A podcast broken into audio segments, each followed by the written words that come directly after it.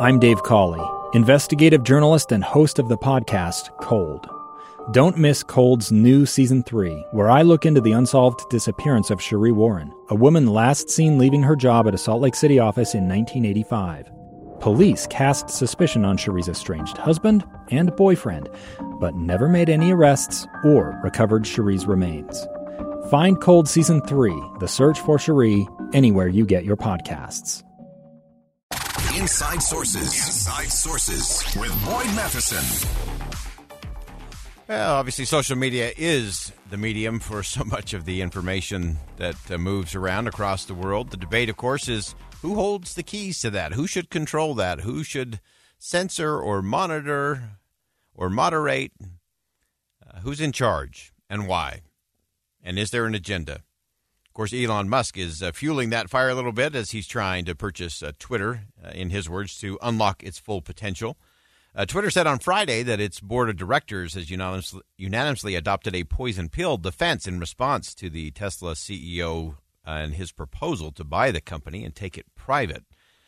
Uh, so it's a very interesting debate in terms of uh, what the purposes are, what Elon Musk is hoping to do versus what Twitter wants to do. Uh, and all of this, of course, uh, under the, the banner of everything that divides us as a nation in terms of rhetoric. And so much of what we see uh, that is simply headlines and gotcha tags and uh, things that are trying to evoke and elicit uh, an emotional response, usually a base emotion response. Anger, fear, frustration are the most common. And the more you respond to those, the more you will see those in your social media feed. Uh, you will never, ever, ever get nuance.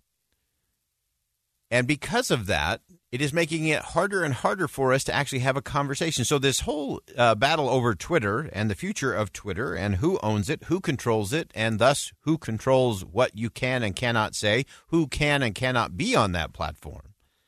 Uh, takes us to a conversation we had earlier this week that I, I want to go back to. If you haven't read Jonathan Haidt's piece in The Atlantic, uh, it is all about nuance and what we've lost during the 2010s. And it was interesting. Uh, Haidt begins uh, talking about the, the Tower of Babel, the biblical uh, expression where the, the languages were confounded. And he said that uh, Babel is the best metaphor he's found for what happened to America in the 2010s and for the fractured country that we now inhabit. Something went terribly wrong. Uh, we are disoriented, unable to speak the same language, or recognize the same truth. So we are cut off from one another and from the past, from our history. And then this is what I thought was really interesting. Uh, and again, think about this in the context of this battle over Twitter and who gets to control your tweets or edit your tweets or delete your tweets or ban you from Twitter. Haidt said, Babel is not a story about tribalism. So often we discount that. Often we say, well, it's just, you know, red versus blue, liberal versus conservative, Democrats versus Republicans, blah, blah, blah. Uh, and that's not it. He says it's not a story about tribalism. It's a story about the fragmentation of everything. It's about the shattering of all that had seemed solid, the scattering of people who had been a community.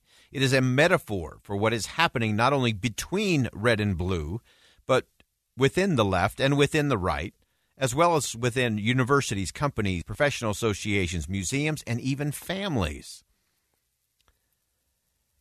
So we know that Twitter is a blunt force instrument. Instant certainty rules the realm, no doubt about it. Visceral reactions are what reigns. Rage, of course, resounds from the deep within the uh, tribal echo chambers there. And sadly, contempt for and derisive demonization of those who dare to disagree unleashes just this incredible weaponized words, tweet storms, angry rants, all the things. And there seems to be no space for nuance. And I actually think understanding and gaining that appreciation for nuance is actually what the nation needs more than anything.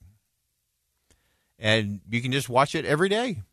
You can watch it today. You can watch it yesterday. You can watch it tomorrow, and all the buzz will be about, you know, the democracy hanging by a thread or this if this person is elected it will be awful or if this person wins it will be the end of democracy as we know it and everything is fatalistic.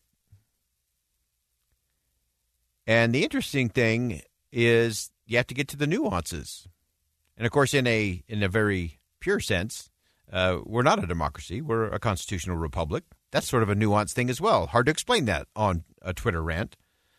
But over the years, uh, democracy has become shorthand for a constitutional republic, but uh, sometimes that creates more confusion and it creates a lot of conflict. So when you get to the social media, it's this, again, blunt force instrument. So if you go back to what this country was founded on, it was people who understood nuance. Because it really isn't just about ranked democracy or majority rule, uh, they knew that wasn't going to cut it. So, again, nuance. Nuance is to be found in kind of that constitutional republic model, as painful as that can be. It's, it's that cooling saucer when we get to those white hot issues. But if all we have to do is just get enough people to like or share or reshare, and it's just a majority, uh, that that gets us into some pretty scary spaces. Uh, that that's where you get into chaos. And and we've seen how that lack of nuance uh, has been such a challenge, even during the course of the pandemic. Uh, just think of all the things that you saw on your social media feed that were just a headline about some conspiracy or some this or that and across the spectrum in terms of how people felt about the pandemic. And so it's those swings. And the fact that on Twitter, it's hardly the place to get to nuance. Now, that doesn't mean we have to retreat and completely eliminate all kinds of social media, but we sure better be willing to go beyond the headlines. We better be willing to engage in some nuance because if all you do is read the headlines of something, uh, you will not have a very clear picture of what the present reality is. And you cannot make change. You cannot improve anything unless you know where you are. And that requires some nuance to really look around. It's not enough to say, well, I'm, I'm in the state of Utah. That, that may be true. Uh, but you better know if you're in uh, St. George or Santaquin uh, you better know the, the difference uh, between Logan and Lehi. And if you don't understand those nuances, uh, you're not going to have a very good chance of navigating your way out or to wherever you want to go. So we have to get to nuance. Nuance is only found in homes, in families, in communities, in neighborhoods. Nuance is never rushed. Nuance is also circumspect, it's also humble, it's also teachable, it's also inquisitive. And I really believe that it's the the people who are able to understand the nuance that are the most wise. Uh, and those who reject it or neglect it. If you're neglecting nuance, uh, you're going to be a uh, one of those we call zeal without knowledge folks. And that's where arguments begin. That's where battle lines are drawn. That's where contempt begins to emerge. And so we have to be willing to get to that. I think Ben Franklin probably understood that nuance the best. Of course, as the uh, account goes, he was asked after the Constitutional Convention what the people had been given. And he responded with a very nuanced reply a republic if you can keep it. We've got to create space for nuance. We'll step aside for bottom of the hour news. we come back, conversation with James Wallner, what everybody's worried about with the filibuster. Coming up next. Stay with us.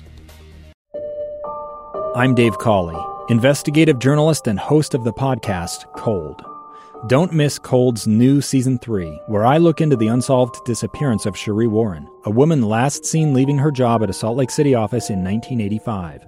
Police cast suspicion on Cherie's estranged husband and boyfriend, but never made any arrests or recovered Cherie's remains.